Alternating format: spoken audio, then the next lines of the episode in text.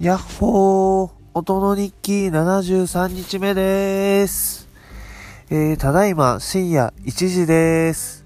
布団の中でこもりながら撮ってます。で、ついに、えー、今住んでる家、今日が最終日です。えー、明日には新しいお家で過ごすという形になります。えー、そんな今日は、えっ、ー、と、たまたま夜の7時ぐらいから、えっ、ー、と、YouTube の配信で面白そうな、えっ、ー、と、まあ、オンラインのイベントがやっていたので、それを、えっ、と、見た感想をちょっと話したいなと思います。で、そのイベントは、え PTX って聞いたことまあ、ある人もない人もいると思うんですけど、まあ、イベントを立ち上げる、えっ、と、まあ、サービスが PTX っていう、で、チケットを販売できたりする、えっ、ー、と、オンラインの、えっ、ー、と、サービスなんですけど、で、まあ、そこが主催で、えっ、ー、と、今回新型コロナショックで、えウイルスで、えまあ、コミュニティイベントの未来は今後どうなっていくのかっていうのをテーマに、えっ、と、まあ、いろんな、えっ、と、まあ、多様な場作りをしているプロの人たちが集まって語る、まあ、スペシャルトークセッションっていうような、えっ、ー、と、オンラインのイベントが、えっ、ー、と、やってました。えー、1時間ですね。7時から8時の1時間のイベントでした。で、えっ、ー、と、まあ、結構いろんな方出てたんですけど、その中でも一人、えっ、ー、と、まあ、知り合いの川原あずさんっていう方が出ていて、この方は、あの、NHK の、えディレクソンという、まあ、番組企画を、テレビの番組企画を作ろうっていうような、えっ、ー、と、番組がディレクソンっていうものなんですけど、で、それが鳥取であった時に、あのー、まあ、僕も出演させてもらって、その時にファシリテーターとして、あのー、出演されてたのが川原あずさんでした。で、そうですね。で、今回のイベントにも、えっ、と、ファシリテーターとして、あの、イベントに参加されてたので、まあ、その、えっ、ー、と、あ、か、あずさんも出てるじゃんっていうことで、ちょっと興味を持ったっていうのもあるんですけど、それで見てみました。で、まあ、全体の内容としては、あの、まあ、題名にもある通り、まあ、コロナによって、本当にイベントだったりとか、まあ、コミュニティもそうなんですけど、えっ、ー、と、リアルで人と、まあ、対面で会うまあ、場所だったりとかそういう機会が、えっ、と、どうなって、今後どうなっていくのかっていうのをメインに、えっ、と、話は進んでいき、いきました。で、ものすごく内容も面白かったので、まあ、ちょっと順番に、えっ、ー、と、説明して、説明というか、あの、まあ、感想を話しながら喋っていければなというふうに思います。で、今日は、あの、ちょっと深夜に撮ってるのでえー、の、夜仕様な感じで、えっ、と、ちょっと話してます。で、で、まあ、あの、PTX っていうのは、まあ、その、まあ、イベント、オンラインでも、リアルのイベントでも、それを、えっ、と、まあ、そのチケットを売れるような販売サイ、販売のサービスなんですけど、えっ、と、今回は、えっ、ー、と、今回じゃないです。その、えっ、と、まあ、PTX のサービスをしている方から最初お話があって、で、コロナが、えっ、と、あってから、えっ、ー、と、まあ、全体の、えっ、と、今までだと2%が、その、まあ、イベントの、えっ、と、チケットを売る、えっ、と、サービスなので、その中で、オンラインのイベントっていうのは、2%だけだったんですよね。えっ、と、100%の中で。で、それがコロナがあってから、オンラインイベントのチケットを販売したりっていうところで、えっ、と、その、えっ、と、パーセント的には25%ぐらいに増えてるみたいで、なので、その、100個イベントが立ち上がったうちの2つがオンラインイベントだったのが、もう4つに1つが、そのオンラインイベントで、オンラインイベントになってる。この PTX っていうサービスでオンラインイベントになっているっていうような話があって、えー、まあ、それぐらい、その、かなり大きくあの、まあ、イベントの仕方だったりとかも、えっ、ー、と、変わってきてるんだなっていうふうに、えっ、ー、と、思いました。で、まあ、そのオンラインイベントで出てくる問題っていうのの、えー、一つ大きなものとしては、そのオンラインイベントの、まあ、値付けえっ、ー、と、まあ、イベントを、えっ、と、いくらでやるのかっていうところが、まず最初焦点が当たってました。で、実際、まあ、リアルなイベントっていうのは、やっぱり、まあ、対面で、まあ、やっぱ今までのイベントっていうのはリアルであって、で、どちらかというと、そのオンラインというか、その動画ツールで配信したりとかっていうのは、どちらかというとリアルイベントの補助としての役割とみなされることが多かったんですよね。なので、まあ、基本的には、まあ、それが例えば、えっ、ー、と、あるイベントを、えっ、ー、と、リアルでやってたら、オンラインは、あの、無料で流していたりとか、っていうような使い方が今までは多かったので、えっ、ー、と、その考え方でいくと、なかなか、えっ、ー、と、まあ、動画を通してやるオンラインのイベントっていうのは、まあ、値付けが難しいよねっていう話になってたんですけど、まあ、これからは、もうこれだけそのイベントの、まあ、直接対、えっ、ー、と、今対面できないだったりとか、大勢で集まることができないっていうのは、多分本当にここ、えっ、ー、と、1、2ヶ月の問題ではないなくな、ないんじゃないのかなっていうふうに思っていて、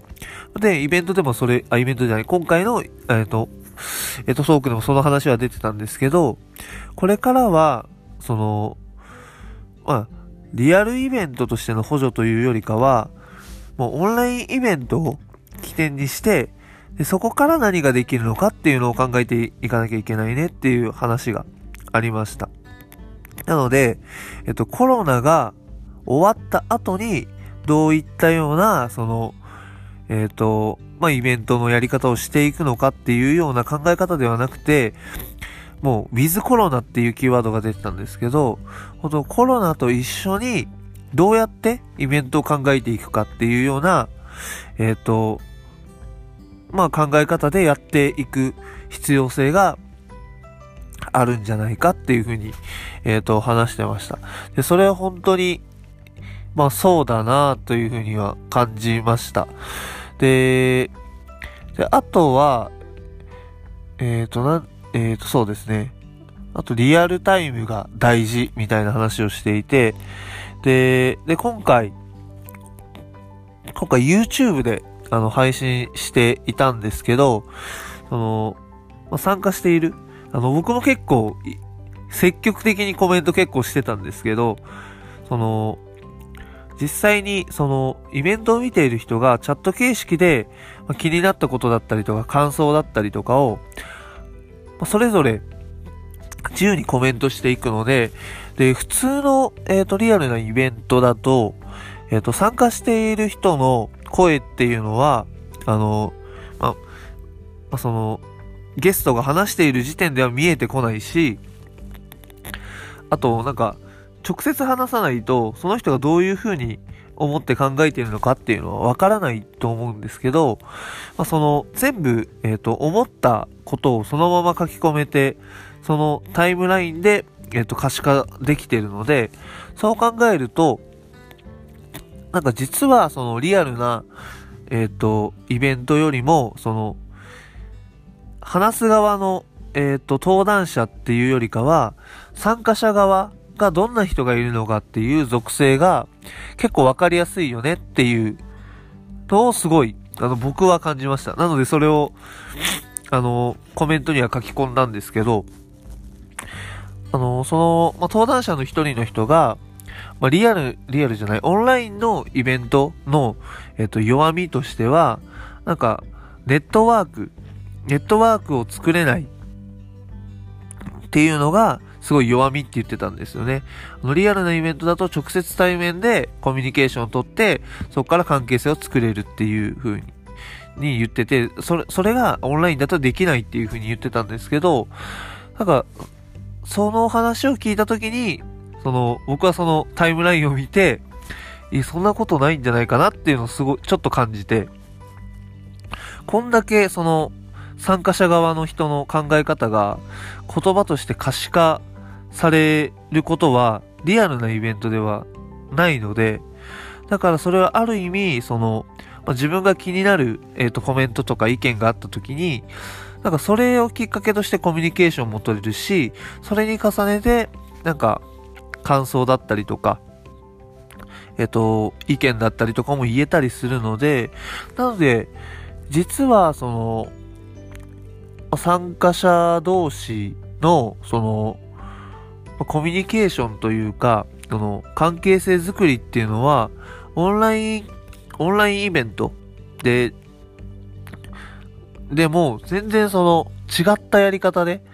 えっ、ー、と、まあ、リアルなイベントだと、どちらかというと、まあ、そういう登壇する人のトークがあって、その後に懇親会みたいなのがあって、そこで直接話して仲良くなるみたいな感じじゃないですか。でも、あれってなんかちょっと、ま、もう、なんだろうな、その、なんか改め、改まってもまた一からなんかお互いかしこまって話すっていうような、なんかそんなイメージがあるんですけど、その、オンラインで、その、気になった時に発する言葉っていうのは、なんか、なんか着飾、着飾ってないし、えっ、ー、と、本当にそのまんま、えっ、ー、と、そのまま出てくる言葉な気がしてるので、だからそれをきっかけにコミュニケーションを取った方が、それぞれが等身大の、等身大同士で、あの、初めましてを始められる気がするんですよね。なのでそこの部分でなんかうまくできれば、あの、オンラインのイベントでも、そういった関係性づくりっていうのは、なんか可能なんじゃないのかなっていうのをすごい、あの、今回の、えっ、と、タイムラインを見てて思いました。他の人がどう思ってるのかっていうのを、あの、見るのもやっぱ面白かったですね。で、まあ気になった質問とかも、あの、登壇してる人が拾ってくれたりするんで、そういう意味ではその、まあ、リアルタイム性っていうのがより、あの、感じれて、なんかすごい面白いイベントだったなっていうふうに思います。で、オンラインは、えっ、ー、と、まあ、その時も課題に挙げられてたんですけど、オンラインのそのイベントは、なんかリアルよりもなんか集中力が切れやすいっていう風に言ってて、だから5分に1回とか、なんかちょっとその、集中力をなんか持続させるようなきっかけが必要みたいなことを言ってましたね。例えばなんか途中にクイズ挟んだりとか、えっ、ー、と、まあ、途中に、なんだろうな、チャット、チャットというかその、参加者のコメントを見て、見たりだっただったりとか、っていうような、えっ、ー、と、こともなんか結構、えっ、ー、と、やってるみたいですね。で、なんか実際にやってる例としては、なんか結構50人くらいのイベントだと、なんかその中でゲーム性を持たせるようにするのが大事らしくて、なんかその参加している、えっ、ー、と50人だったら50人全員が、手を挙げると、なんか次の情報とかが出てくるようにしたりとか、なんかそういう風にオンラインのイベントを結構やってる人っていうのは、えっ、ー、と、参加してる人が、なんか、いかにその集中力を持続させられるか、みたいな、なんかそういう、えっ、ー、と、のもすごい意識してる人が多いんだなっていう風に思いました。ですね。で、でもなんかその、個人的にはその常になんか集中し続けなくてもいいのかなと思ってて、あの、今回のそのイベントを、オンラインのイベントも、えっ、ー、と、まあ、結構リラックスしながら、えー、ゴロンゴロンしながら聞いてたんですね。なのでなんか、で、コメントを見ると、なんか料理しながら聞いてますとか、筋トレしながら聞いてますみたいな人もいたりして、だから、まあ、ラジオっぽくというか、そういう風になんか聞ける余白を残しておいた方が、なんか多くの人に、まあ届きやすくはなるのかなっていう風に思いました。で、まあ、この、今回の、このトークの中で、えっ、ー、と、まあ、まあ、僕が結構一番面白くて、これちょっとやってみようって思ったのがあるんですけど、で、その中の、えっ、ー、と、そ、えー、まあ、その、それが何かを紹介すると、まあ、オンラインのイベントって、今、オンラインで考えてると思うんですよね。その、今、今まで出てきた話っていうのは、オンラインの画面上で、いかにして、そのトークで楽しませられるか、だったりとか、その、いかにしてオンラインの中にゲーム性を持たせて集中力を続けさせるかっていうような、えっ、ー、と、ことを紹介してたと思うんですけど、でも、その、今までは、あの、リアルなイベントの補助としてオンラインがあるっていうような考え方をしてたと思うんですけど、それも全く新しい発想で、オンライン起点で多分これからは考えないといけなくて、まあ、これからはというか、まあ、両方、両方考えないといけないですね。リアル起点のオンラインが補助っていうパターンと、オンライン起点でリアルが補助っていうパターンも、あの、考える必要があって、でそれを考えたときに、そのオンラインを、えっ、ー、と、より、なんか楽しくさせる、えっ、ー、と、補助としてリアルの場所を使っていく。で、どういうことかっていうと、例えば、その、イベントに参加する人に物を届けるっていう。なんかそれが、なんか、パンフレットなのか、ま、何かはわからないんですけど、ま、そういうものを届くことによって参加感が出るし、それを見ながらより、なんか、えっ、ー、と、思考を深めながらそういう、えっ、ー、と、まあ、イベントに参加できるっていう、あ、これはちょっと面白いなと思って、で、今その、僕がずっと本当に、えっ、ー、と、ずっとやってた食のイベント、リアルなイベントで大戦パーティーだったり、ターブルド大戦っていうものがあるんですけど、それは本当にリアルな場の場が起点で、で、そこに食があって、で、そこで映像で、えっ、ー、と、その鳥取だったり大戦の魅力を紹介したりっていうことをやってるんですけど、だからそれをもしかしたら逆にすることもできるのかもしれないっていうふうに、あの、今回話を聞いてて思って、それはどういうことかというと、まあ、オンラインで、例えば、今、晴れ雨っていう、あの、まあ、ローカルカルチャー誌を作ってるんですけど、そこで、えっ、ー、と、例えば海産物だと中村さんという方を取り上げている、あの、号があるんですけど、その晴れ雨と、えっ、ー、と、一緒に海産物を、そのオンラインのイベントに、イベントの参加者に送って、そのオンラインのイベント自体は、まあ、その鳥取の食材、海海の幸を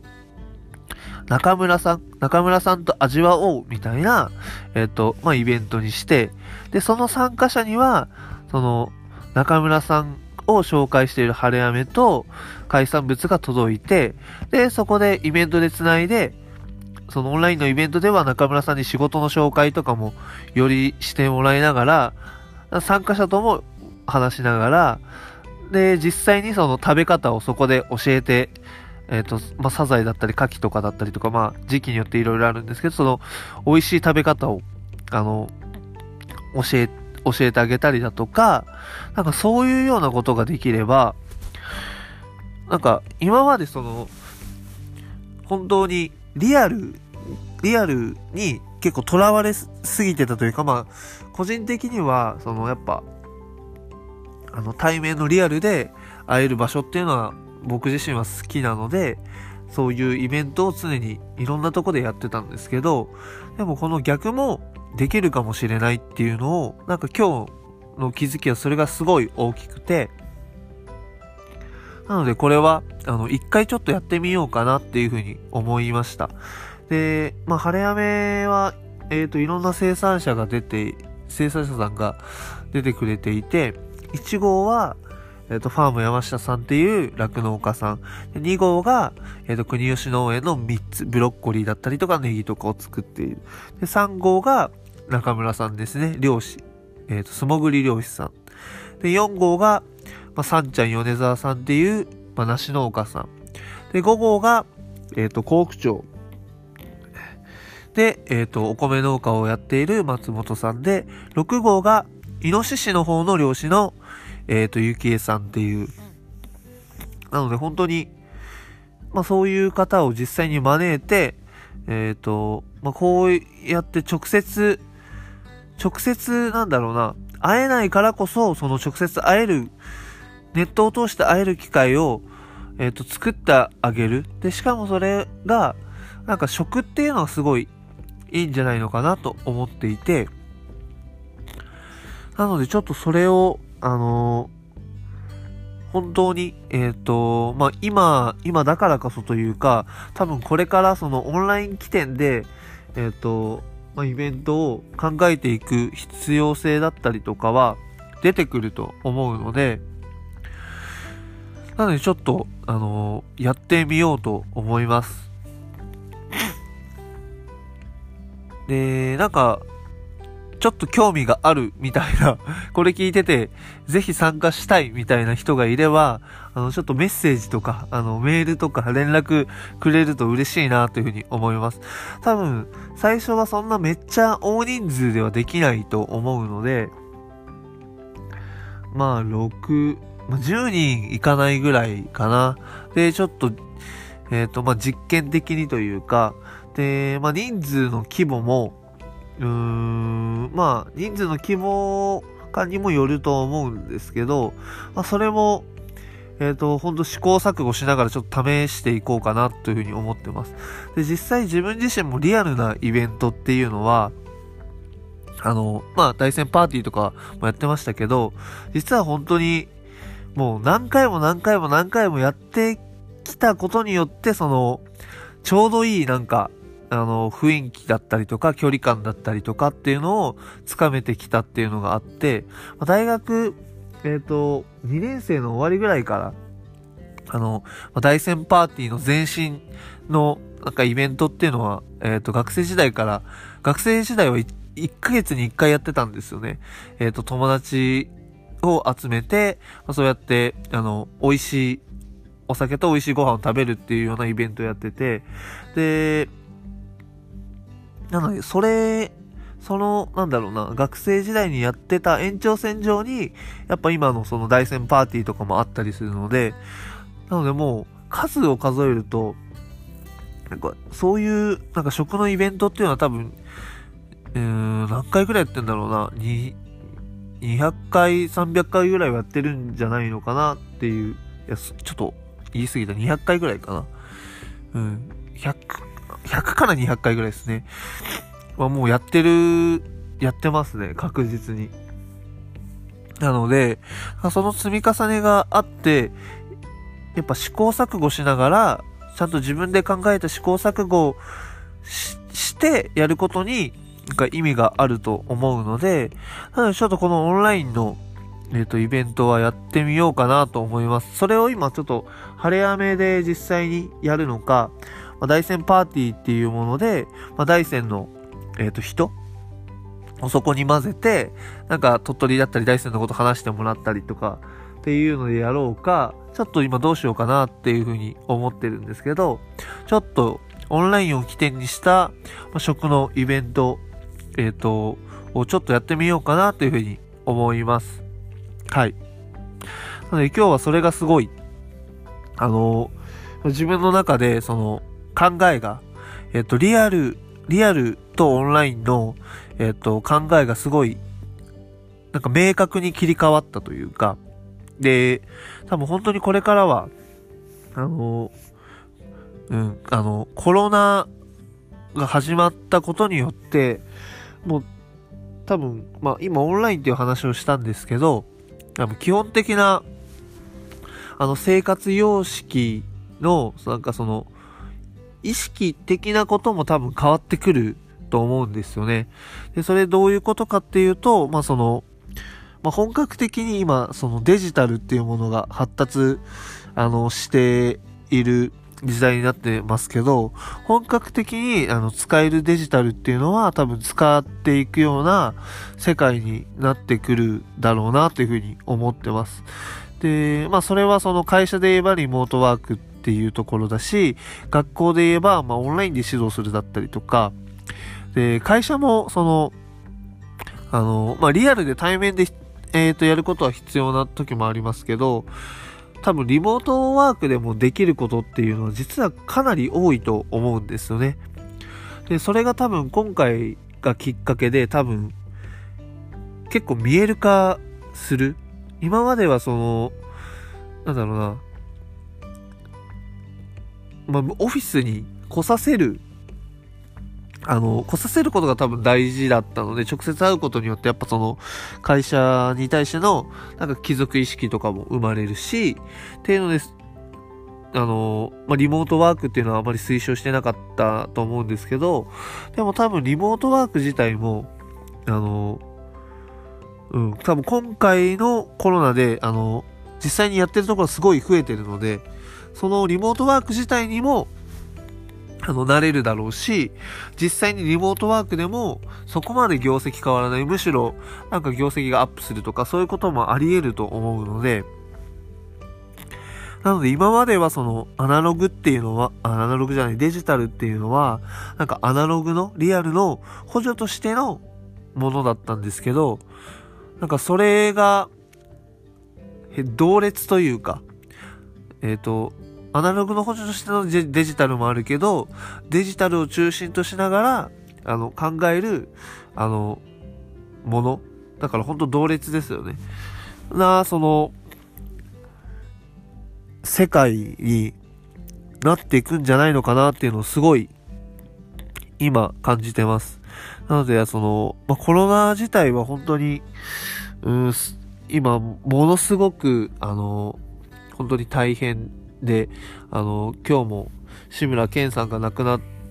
てしまいましたけど、本当に、えっ、ー、と、あっていいっていうことは、あの、絶対にないんですけど、だけど、今、コロナが、あの、存在しているっていう事実は事実なので、そうなった時に、じゃあ、その、コロナと一緒に、なんか、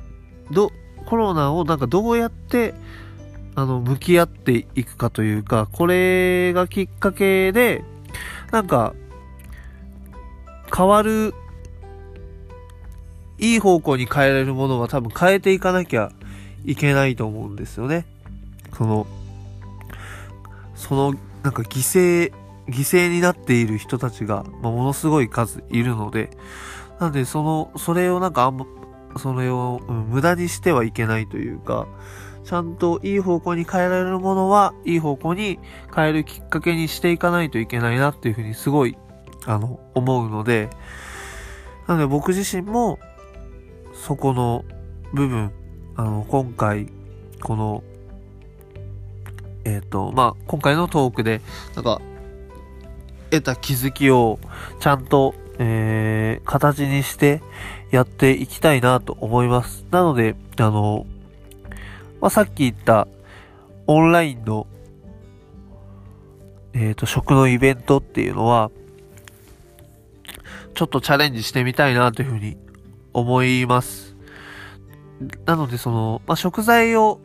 参加者の方には、多分食材のセット、多分オレンジボックスだったりとかっていう、まあ、あの、まあ、その、海産物の素材だったりとかっていう、まあ、価格を、まあ、2000なのか3000なのかちょっと今まだ決めてないですけど、で参加者の方にはその、料金、例えば3000円だったら3000円払ってもらって、で、実際に、そのイベントの日、日までに、その海産物だったりとか、まあ、その、お野菜だったりとか、まあ、もしかしたら、こっちの地酒が入ってるのもいいと思うんですけど、そういうものを入れて送る。で、それで、それが届いて、それをちゃんと準備しながら、えっ、ー、と、まあ、それを例えば食べながらとか、食べながらそのイベントだったりとかを、例えばトークだったらトークを聞いたりとか、単純にみんなでご飯を囲んで話したりとか、っていうのをちょっとしてみたいなというふうに思いました。はい。っていうなんか今日は、えっ、ー、と、参加したイベントのあの話と、なんかそこで思ったことと、実際にそれ、えっ、ー、と、そこのイベントで得たことで、ちょっと始めて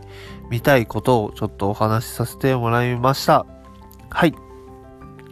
じゃあ、あ、30分くらい多分喋ってますね。じゃあ、今日はこの辺にして、はい、終わりたいなというふうに思います。えー、それでは、今日の今歌を紹介します。えー、今日の今歌は、笹川美和さんで、家族の風景です。えー、これは、離れ組のカバーなんですけども、あのー、まあ、笹川さんが歌う家族の風景もめちゃくちゃ、まあ、夜に聴いてほしい歌なので、ぜひ、ぜひ、ぜひ、今、聴いてみてください。それでは、また明日、バイバーイ